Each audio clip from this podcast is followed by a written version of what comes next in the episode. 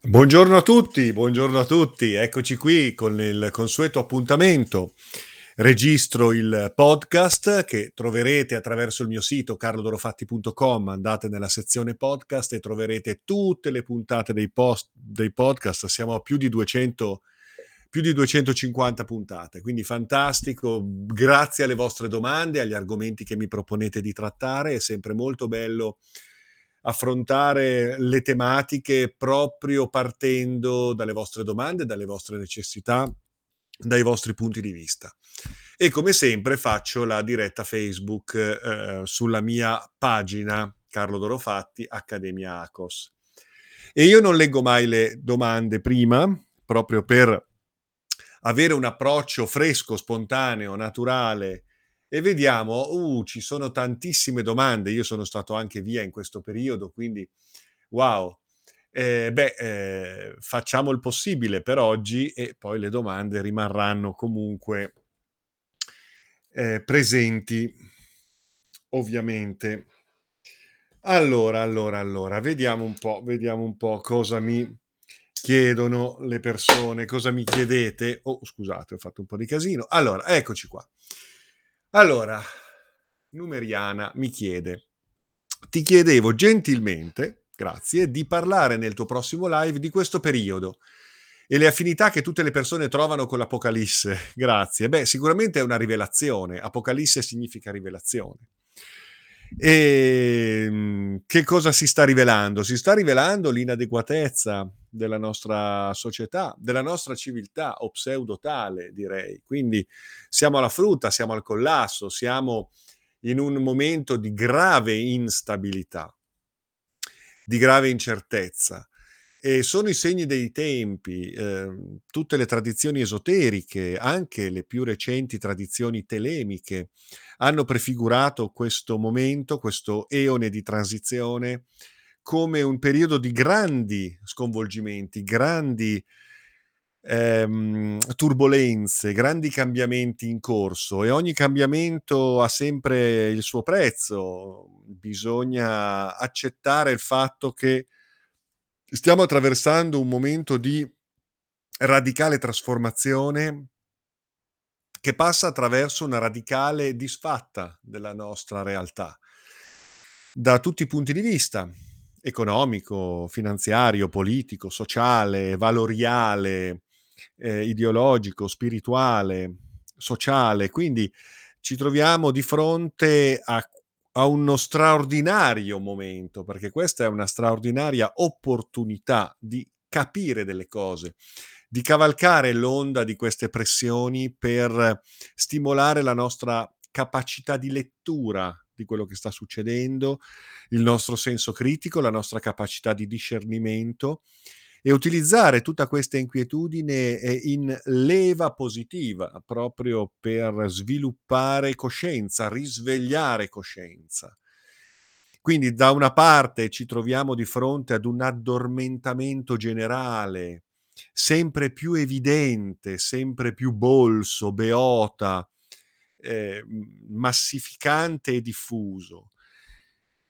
E dall'altra parte però contemporaneamente, forse per una minoranza, ma a noi interessa la qualità, non tanto la quantità, eh, troviamo invece eh, eventi, episodi, manifestazioni di risveglio, di consapevolezza, di maggiore lucidità, eh, coraggio anche nel manifestare, determinare, affermare con forza la propria posizione, eh, nell'espressione della propria intelligenza e nella capacità di capire che cosa sta succedendo.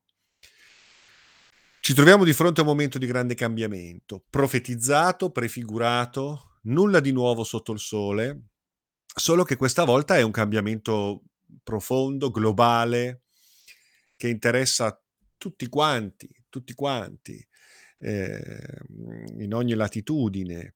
Ci troviamo di fronte alle ennesime grandi menzogne che vengono raccontate per sostenere le dinamiche di un mercato nelle mani di pochi ehm, che fanno i loro interessi. Guardate, mhmm, è il denaro che sta trainando tutto quello che sta succedendo. Non crediate che ci siano chissà quali complotti, ideologie, ehm, intenti di manifestare nuovi ordini mondiali, ehm, la terra promessa, il complotto ebraico. Lasciate perdere, questi sono mossi solamente dal denaro, dal profitto, da un bieco e senza scrupoli ehm, desiderio di privilegio, di mantenimento delle proprie posizioni, stanno raschiando il fondo del barile, vogliono sopravvivere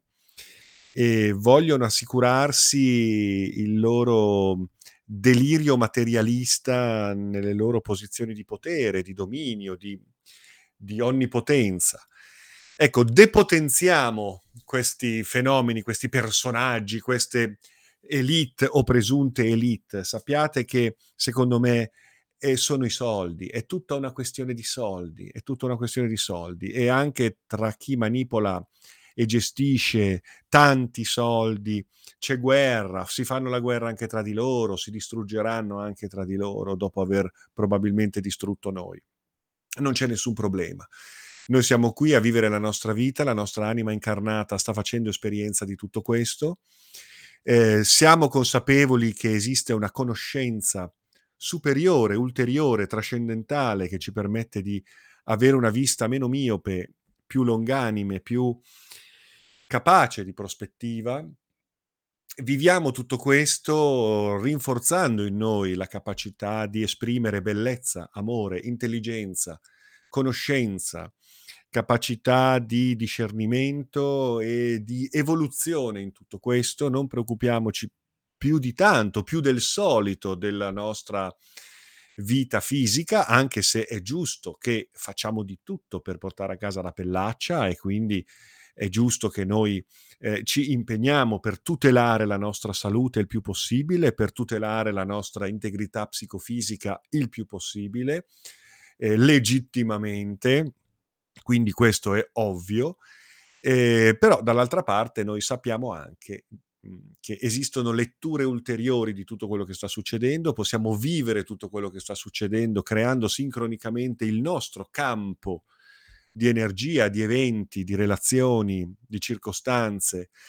E ehm, in tutto questo coltiviamo dentro di noi quei valori e quelle facoltà profonde che da sempre rappresentano il, il vero intento evolutivo della nostra incarnazione, cioè una, uh, porre in relazione l'esperienza materiale, umana, fatta di percezioni, episodi, eventi, situazioni da affrontare, contraddizioni, difficoltà, emozioni, sentimenti. Ecco, tutto questo lo andremo a distillare eh, nella nostra coscienza, nella nostra capacità di continuità evolutiva all'interno di questa manifestazione, ma anche oltre questa manifestazione. Ci troviamo in tempi in cui, ecco, eh, le, il, il collasso di un'epoca è evidente, è alle porte, si sta già consumando, ma questo è fisiologico, è necessario, è strutturale addirittura. Quindi eccoci qui a provare anche in queste circostanze la nostra capacità, la nostra maturità, la nostra coscienza.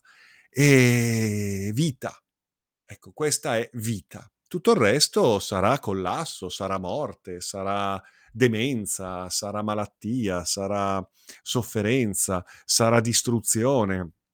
Va bene, va bene, fa parte del gioco, fa parte dei cicli, fa parte delle dinamiche universali.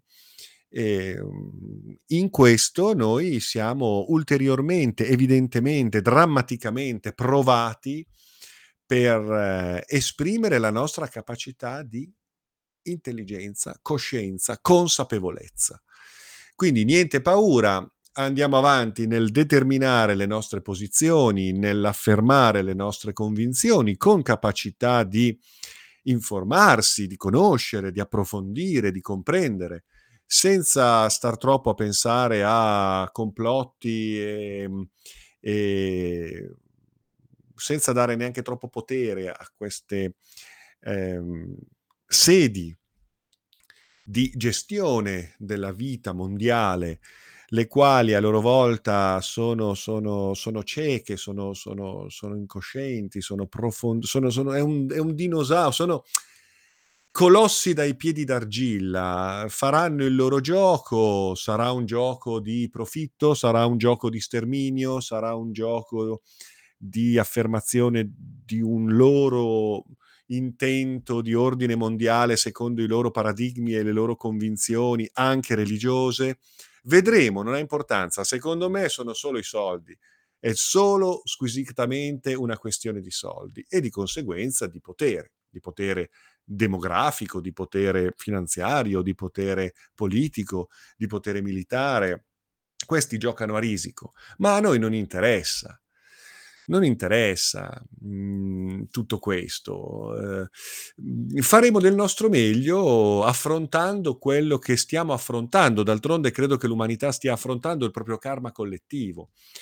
E, è un egregore che si sta muovendo, eh, è il segno dei tempi. Quindi noi viviamo tutto questo, abbiamo la fortuna di assistere a qualcosa di straordinario, un momento di grande cambiamento. Tra l'altro assistiamo ad una menzogna globale straordinaria, ma pensate che fortuna che abbiamo di assistere in diretta alla, alla, al delirio umano nelle sue manipolazioni mediatiche, nelle sue eh, espressioni più, più meschine.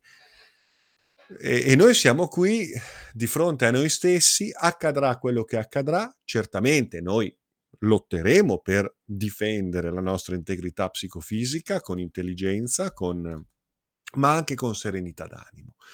E, e, tutto questo ci porterà ad una distillazione anche per pressione di una coscienza rinnovata eh, che manifesteremo su questo mondo, che manifesteremo su altri mondi. D'altronde Insomma, ehm, abbiamo una vista più ampia, abbiamo un orizzonte più ampio, a differenza di chi invece lotta per le sue necessità materiali anche con, con, ignoranza, con violenza. Sono primitivi questi personaggi eventualmente che si prestano o che pensano di guidare, ma non guidano niente, sono solo lì che corrono dietro a, al sacchettino pieno di dollari eh, è un egregore quello che sta muovendo le sue, le sue energie, è un cambiamento epocale, è, un, è l'apertura di un portale, è un setaccio e io spero che questo setaccio sia fine, sia molto fine, perché penso che siamo a, a una giusta resa dei conti, se così è. E in ogni caso procediamo eh, tenendo alte le nostre lanterne, come diceva Elifas Levi. Eh, veniamo ad un'altra domanda. Vediamo un po', sono molto ben appagata delle tue spiegazioni. Beh, grazie, ga- grazie Catherine.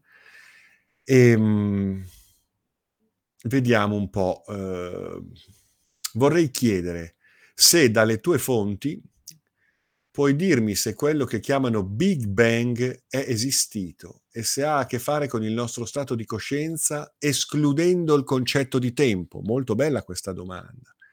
E poi mi chiedi se il mondo è organico, vorrei sapere quali e dove sono i suoi scarti e il suo nutrimento e qual è il fine della vita del pianeta Terra. Eh, caspita. Allora, il Big Bang è una teoria, è un'ipotesi. Ci sono alcuni fisici moderni che neanche più ci credono. Ehm, è un nostro modo di interpretare le cose, di stabilire un, un inizio di cui noi abbiamo bisogno perché la nostra mente è eh, abituata a scandire il tempo nel suo divenire.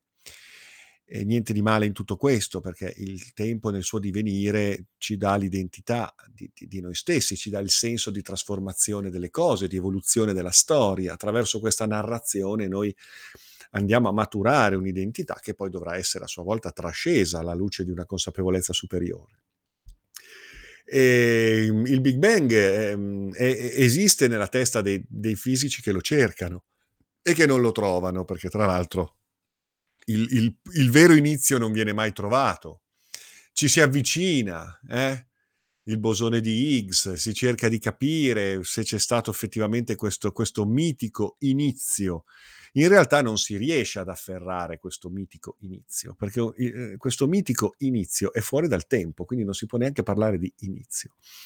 L'universo è un fenomeno atemporale, nonostante i nostri tentativi di costruire per nostra necessità mentale una storia, una, una, una cosmogenesi, però di fatto, e oggi alcuni fisici la pensano così, eh, stiamo parlando di un fenomeno atemporale, le cui origini sono oltre il tempo, oltre il tempo così come noi pretendiamo di misurarlo.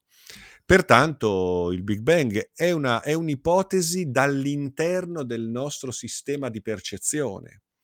È un'ipotesi che funziona nel momento in cui noi ci limitiamo all'interno del tempo inteso come cronologico Ehm, ed è un, un'ipotesi che può funzionare per descrivere dinamiche dall'interno della nostra percezione attuale. Ma nel momento in cui ci rendiamo conto che la realtà è molto più vasta e, e, e non funziona così in maniera eh, cronologica, causa-effetto, passato-futuro, non funzionano così le cose. Quindi nel momento in cui ci avviciniamo a concepire delle possibilità ulteriori che fanno capo ad una visione spirituale, fanno capo ad una visione trascendentale. Molti fisici diventano mistici nel momento in cui riflettono e comprendono ulteriori verità rispetto a quelle misurabili in laboratorio o decifrabili attraverso sforzi matematici anche straordinari,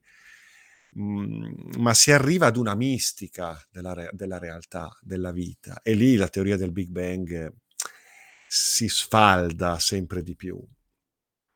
Il mondo è organico, l'universo è organico, tutto è vivo, tutto segue dei processi di, di, di, di dinamiche eh, vitali rinnovanti, quindi nutrimento, scarto, riformulazione. Ehm, eh, la vita è dinamica, la vita è un fenomeno complesso. Mh? Mm? eh, il fine della vita sul pianeta, ma eh, il fine della vita sul pianeta come su altri pianeti è quello di elaborare occasioni di, di coscienza e di e, e evoluzione, eh, i, cui confini sfuggono alla nostra mente attuale, i cui orizzonti sfuggono alla nostra vista attuale. Eh, la, la, materia, la manifestazione nello spazio-tempo, dello spazio-tempo e di tutti i suoi fenomeni, l'energia, la massa, ehm, la vita, sono dal mio punto di vista espressioni dell'essere attraverso le quali l'essere si riconosce e cresce la coscienza di sé. Nel nostro sistema esistenziale tutto questo si traduce nella capacità di avere una visione complessa, ecologica, olistica della vita come fenomeno di, bo- di bellezza e di amore. Noi siamo qui per eh, contemplare la bellezza del mondo e arricchire di bellezza il mondo. Siamo qui per contemplare l'amore del mondo e arricchire di amore il mondo. Quanto più siamo lontani da, queste, da questi valori, tanto più siamo distruttivi, siamo scorie, siamo scarti, meritiamo di essere tritati in un processo di riformulazione che produrrà le occasioni di una rinnovata vita, nuovi tentativi presso altri sistemi, altri universi, altri mondi, altri pianeti, per far sì che la coscienza che sfida se stessa nell'esperienza della, fra- della frammentazione della materia, eh, del divenire, ehm, ecco, eh, possa via via eh, sviluppare i suoi supporti attraverso complessità biologiche eh, sempre più meravigliose e eh, scenari eh, sempre più complessi, articolati e dall'altra parte attraverso tutto questo le forme senzienti possano esprimere un'intelligenza capace di coniugare il relativo con l'assoluto la materia con lo spirito, la percezione con una consapevolezza superiore dell'essere che in ogni cosa fluisce, ma che in certe forme e in certe forme di vita può essere eh, portato a consapevolezza. Ecco, è una sfida perché i nostri sensi e sono smarriti nell'esperienza del disorientamento tra le forme, tra le relazioni, tra tra le percezioni. È una sfida che implica un atto straordinario di crescita e di evoluzione. L'essere umano è una creatura senziente che nel momento in cui sviluppa la sua complessità su un sistema vitale o lo distrugge o lo trascende, eh, o lo eh, devasta in virtù anche del suo, del suo potere di impatto sulla realtà, oppure ne comprende non solo i fenomeni, divenendone garante evolutivo e armonico, ma ne comprende finalità ulteriori e quindi lo evolve presso ulteriori possibilità di manifestazione e coscienza. L'essere umano non è, non è fatto per stare in equilibrio. Quando si manifesta o distrugge o, o, o evolve, o devasta oppure trascende il sistema. Sono chiacchiere, sto considerando, sto facendo delle, come dire, mh, Gedanken experiment, cioè eh, esperimenti mentali, eh? quindi eh, respiriamo tutto questo senza altre pretese. L'amico Roberto mi chiede, puoi parlare per favore dei Cromlech, cerchi di pietre, menhir, dolmen? Cosa puoi dire a riguardo? Beh, è stato da sempre quello il tentativo di eh, contrassegnare, delimitare degli spazi sacri deputati al contatto con il trascendente, all'esperienza del profondo, alla eh, meditazione sulla nostra natura reale, così come dentro di noi ci sono degli spazi e dei tempi che vogliamo riservare ad una riflessione più profonda, quando ci raccogliamo in meditazione, quando sentiamo che dentro di noi è il momento di fare spazio o di dedicare un tempo che sia riservato a qualcosa di più profondo e che non deve essere disturbato da altre eh, necessità. Ebbene, questo desiderio di raccoglimento interiore eh, l'essere umano lo ha sempre espresso anche al di fuori di sé, cercando di eh, individuare e definire degli spazi sacri che non siano interferiti da altre necessità, se non quella di un momento di silenzio, di raccoglimento, di contemplazione, di ricerca profonda e di contatto con qualcosa di superiore. Allora questi spazi sacri, che spesso tra l'altro coincidono con luoghi sul pianeta che corrispondono a particolari scorrimenti energetici, eh, sono stati delimitati, definiti, a volte hanno anche assunto le sembianze del cielo, quindi spesso i menhir, i, i dolmen, le pietre eh, venivano collocati per rappresentare la volta celeste o alcune costellazioni in particolare. Oppure erano dei veri e propri osservatori, osservatori di, di, di, di fenomeni celesti, proprio nel tentativo di interpretare la meccanica celeste, come direbbe Battiato, e ehm, entrare in sintonia con il cosmo. E, ehm, quindi questo erano eh, i cerchi di pietre, i portali che definivano spesso eh, passaggi iniziatici, ehm, l'uso di menhir, a volte anche come se fossero una sorta di agopuntura del pianeta per eh, concentrare e deviare le energie di scorrimento del pianeta Terra eh, fino ad arrivare ai templi nella loro più straordinaria complessità, eh, fino ad arrivare poi alle, alle, ai, ai luoghi di culto delle religioni. Oggi assistiamo in realtà ad un, ad un impoverimento architettonico e simbolico clamoroso. Non si ha più la conoscenza che era quella che veniva trasmessa fin, fino al Rinascimento, a, attraverso le, le, le, le, cattedrali. Ecco, oggi non, non, c'è più questa conoscenza, o perlomeno non, viene, non, non la vediamo. Hm? L'edificazione di grandi edifici eh, era anche legata all'uso del suono che si produceva all'interno, alle sue geometrie sottili e sacre che modellavano ed interagivano con i corpi sottili di chi con il dovuto stato di coscienza, entrava in sintonia con quel luogo.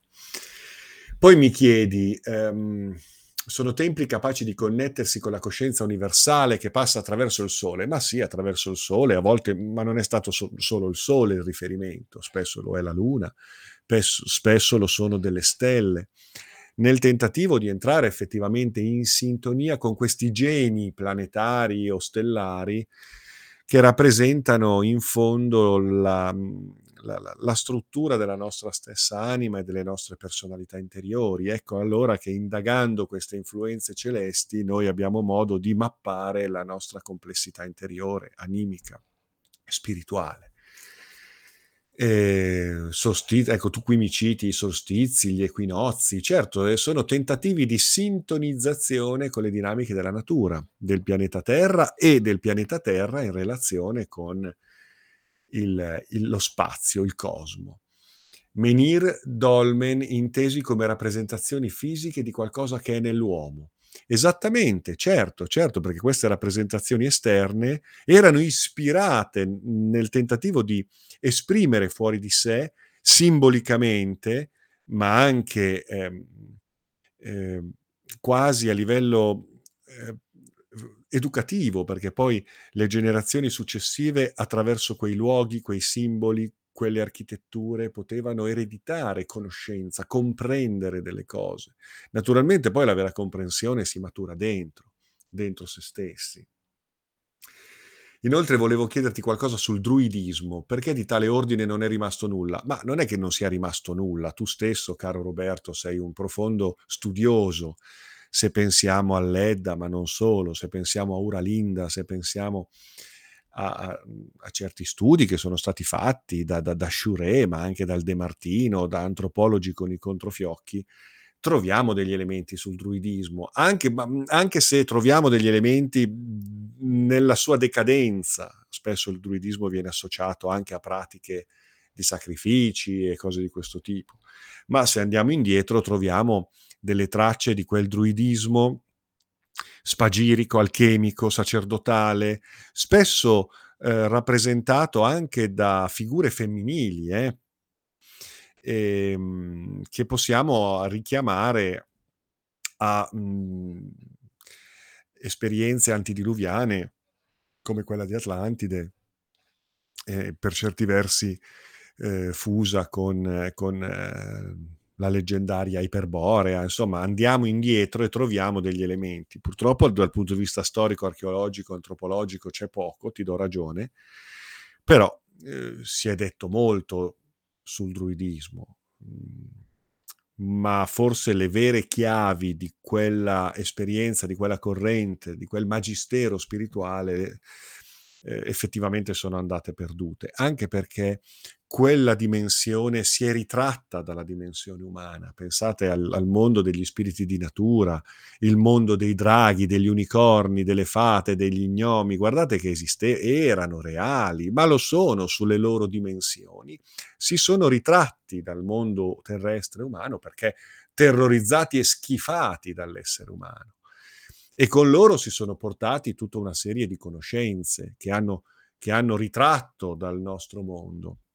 Tant'è vero che molti ordini iniziatici si pongono come obiettivo il rinnovo del patto con gli spiriti di natura e con la dimensione del piccolo popolo, anche per riattivare certe possibilità, certe conoscenze che hanno a che fare con quel druidismo, mh, possiamo definirlo così con un'accezione estesa del termine, eh, che ha a che fare poi con, con, con quello che poi noi rileviamo dai miti norreni, le rune, cose di questo tipo.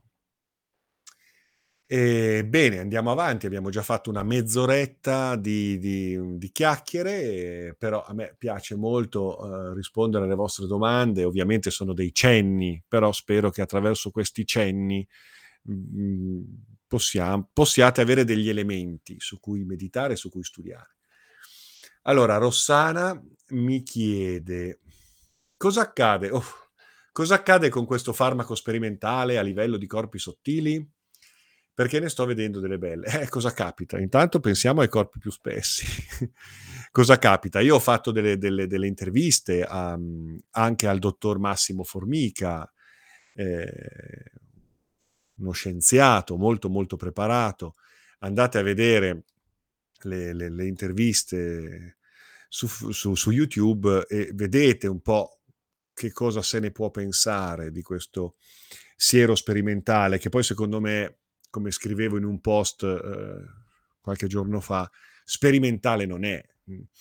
Eh, sanno molto bene, secondo me, a che cosa serva davvero e lo hanno sperimentato molto bene per gli scopi reali per cui, per cui viene, viene, obiet- viene iniettato in maniera sempre più obbligatoria, pare. Quindi il discorso è un discorso che dovrebbe implicare delle analisi tossicologiche, eh, delle analisi cancerogeniche, eh, e analisi eh, microbiomiche e epigenetiche, tutte cose che non sono state fatte, che non mi, risulti, che non risulta che siano state fatte per comprendere poi effettivamente determinati effetti, ma probabilmente questo non interessa perché mhmm, non credo che ci sia il reale interesse verso la salute pubblica. Io penso che, come dicevo prima, c'è un interesse economico dietro tutto questo, eh, per cui non c'è l'interesse di curare. Ma d'altronde, ma insomma, eh, siamo, siamo, siamo, sinceri e siamo, siamo realistici. Le più grandi industrie del mondo, che generano i più grandi profitti del mondo. Quali sono? Il petrolio, per cui non c'è interesse a trovare e quando le si trovano le si nascondono. Non c'è un reale interesse all'energia libera, all'energia pulita, a meno che anche quello non diventi l'ennesimo nuovo business, business sul quale lucrare. Adesso c'è tutta questa questa ventata del green, eh, ma non crediate che dietro non ci siano interessi enormi adesso improvvisamente su questa faccenda del green, che poi viene gestita malissimo. Però eh, l'industria degli armamenti, eh, servono le guerre per vendere le armi, L'industria del farmaco, servono malati per vendere farmaci. Adesso probabilmente le grandi multinazionali del farmaco hanno coronato il loro sogno, quello di, di iniettare, di vendere farmaci ai sani. Ma, ma meraviglia, ma in tutto il mondo, con l'obbligo politico e statale di farlo, ma che meraviglia. Ma eh, la Chiesa Cattolica senza i poveri no, non regge, c'è bisogno della fame nel mondo, c'è bisogno della povertà. E gli stati senza i criminali non reggono, c'è bisogno del crimine, anche perché spesso il crimine è usato dagli stati e dai governi per gestire le loro manovre di potere.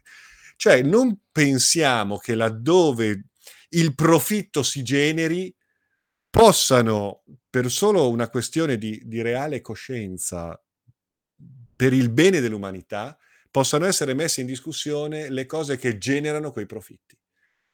E I malati generano profitti, le guerre generano profitti, la povertà genera profitti, eh, l'inquinamento genera profitti. Eh, eh, non stupiamoci se poi le cose nel mondo non vengono risolte o potrebbero essere state già risolte da tempo, ma non c'è l'interesse di andare in quella direzione.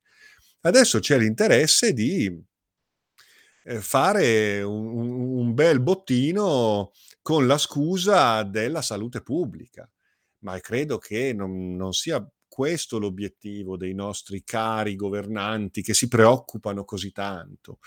Tant'è vero che non, non ci sono adeguati investimenti nella prevenzione, nella cura, adesso c'è questo delirio del, del, del, vaccino a tutti i costi, eh, beh, ma non stupiamoci, eh, così come quando, quando, serve una guerra la si confeziona ad hoc perché serve. Tutto il resto sono danni collaterali. Eh. È, è inumana la visione del profitto a tutti i costi. Quindi non pretendiamo noi nel nostro piccolo facciamo ciò in cui crediamo e portiamo avanti un, la nostra vita secondo i valori in cui crediamo e che ancora riusciamo a difendere. Perché anche noi siamo dei venduti eh, nel momento in cui teniamo conto che non sapremmo rinunciare a questo aggeggio. Sappiamo benissimo lo sfruttamento che c'è dietro questo aggeggio. Quindi anche noi siamo, insomma, siamo, siamo imbrigliati all'interno di un sistema perverso. Sistema che però sta rivelando tutta la sua inadeguatezza su un piano di sostenibilità esistenziale e tantomeno spirituale, lo abbiamo detto all'inizio. Quindi ben venga questo momento di eh, evidente eh, turbolenza distruttiva e speriamo che da tutto questo possa sorgere un, veramente una nuova, una nuo, un nuovo modello di uh, umanità possibile su questo pianeta come su altri, in questa vita come in altre, su questa dimensione come in altre. Non c'è problema. Però cerchiamo di testimoniare, fin tanto che siamo qui, la nostra capacità di presenza, di posizione. Testimoniamo i nostri valori fino alla fine. E, e questo è ciò di cui ci dovremo preoccupare. Poi, senz'altro, cerchiamo anche di portare a casa la pellaccia nel frattempo. Bene, andiamo avanti. Ah no, forse c'era ancora qualcos'altro. Dicevo, mh, eh, premetto che mai lo farò. Vabbè, adesso parliamo ancora del vaccino. Vabbè, andiamo avanti persone che hanno perduto la parte emotiva, hanno perduto l'empatia, insomma ti stai accorgendo di un cambiamento comportamentale, un po' come il film Invasion, no? l'invasione degli ultracorpi. Sì, ma non, non fatico a crederlo, eh, perché credo che ci sia un impatto notevole eh, sulla, sul, sulla, sull'integrità psicofisica della persona. Quindi e uhm, tu parli di assassinio dell'anima, ma l'anima, ma l'anima ce la siamo già giocata tanto tempo fa, o, o, meglio, se la sono già giocata tanto tempo fa e qualcuno se l'è già giocata tanto tempo fa. Quindi io non credo che l'anima possa essere assassinata se non dal suo stesso portatore.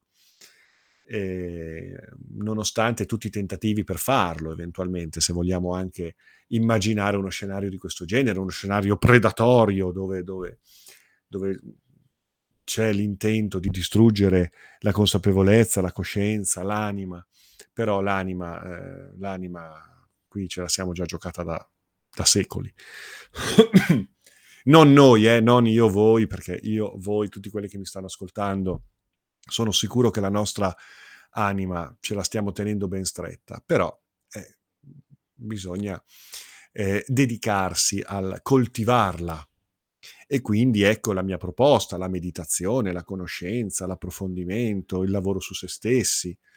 E adesso attraverso anche le persone che conosco, che collaborano con me, eh, da Massimo Formica eh, a Claudio Pagliara, che adesso è un po' di tempo che non lo sento, ma è una persona straordinaria, e artisti, ehm, studenti, filosofi, scienziati, medici, professionisti, persone serie che hanno ancora capacità del lume della ragione.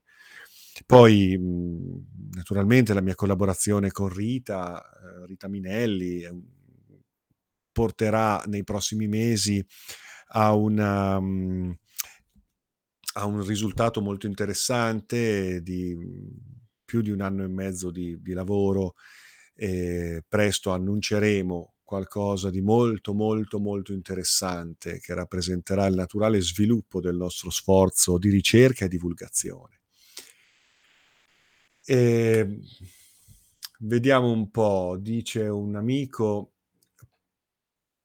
spiegare in un, in un piccolo esempio la Matrix e cosa si intenda con la double matrix. Vabbè, sulla Matrix c'è stato il film eh, e, e, poi insomma tutta la narrazione rispetto al mondo di Maya, al mondo delle illusioni, il mondo delle apparenze, il sogno nel quale siamo addormentati, l'addormentamento della coscienza, il samsara, la grotta di, di, Platone per cui viviamo all'interno di una caverna e pensiamo che le ombre che si proiettano sul muro siano tutta la vita. Noi viviamo all'interno di, un, di un'illusione nel momento in cui noi siamo addormentati all'interno della nostra realtà possibile.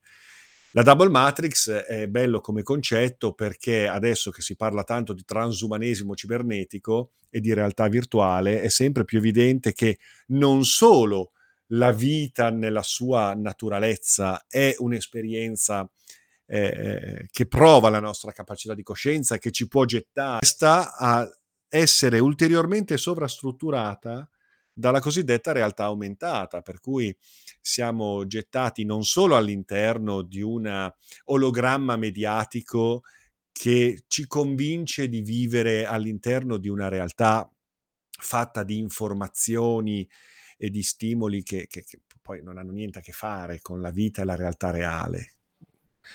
Così come la moderna economia non ha niente a che fare con l'economia reale, eh, per per fare un esempio.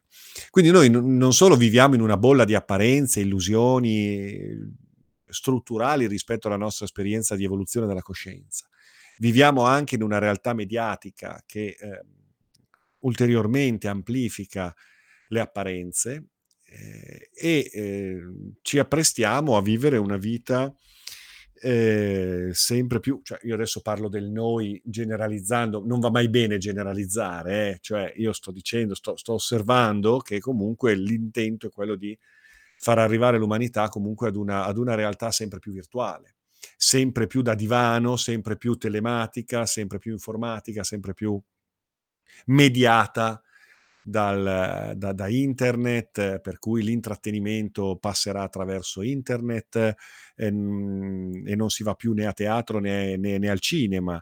Il ehm, nei concerti ci saranno le star olografiche, e se devi cenare e mangiare, Just Eat ti porta la colazione a letto, se ti serve qualunque cosa Amazon te la porta sotto casa, se devi lavorare non c'è bisogno di andare in ufficio, di andare altrove, ma statene a casa e rimani lì davanti al tuo PC, che va bene così. Ehm, tutto viene mediato dall'intratte addirittura la sessualità, cioè tutto quanto, no, cioè all'interno di quello che è una scatola che non non sarà più una scatola, perché poi diventeremo noi la scatola, cioè okay. Questa è la double matrix.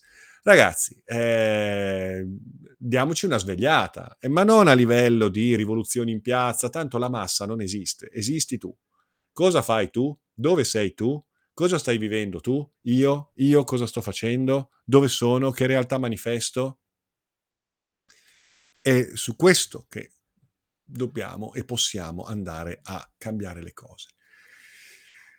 Ehm, abbiamo già fatto i 4 i nostri 40 minuti. Io direi: "Guardate, scusatemi, ma rimando le domande alla prossima volta, anche perché se no facciamo troppe parole, facciamo anche, ehm, fatica poi a metabolizzare quello che viene detto", perché quello che viene detto bisogna poi, secondo me, mhmm, ripensarlo, metabolizzarlo, rifletterci un po' sopra, magari riascoltarlo con calma.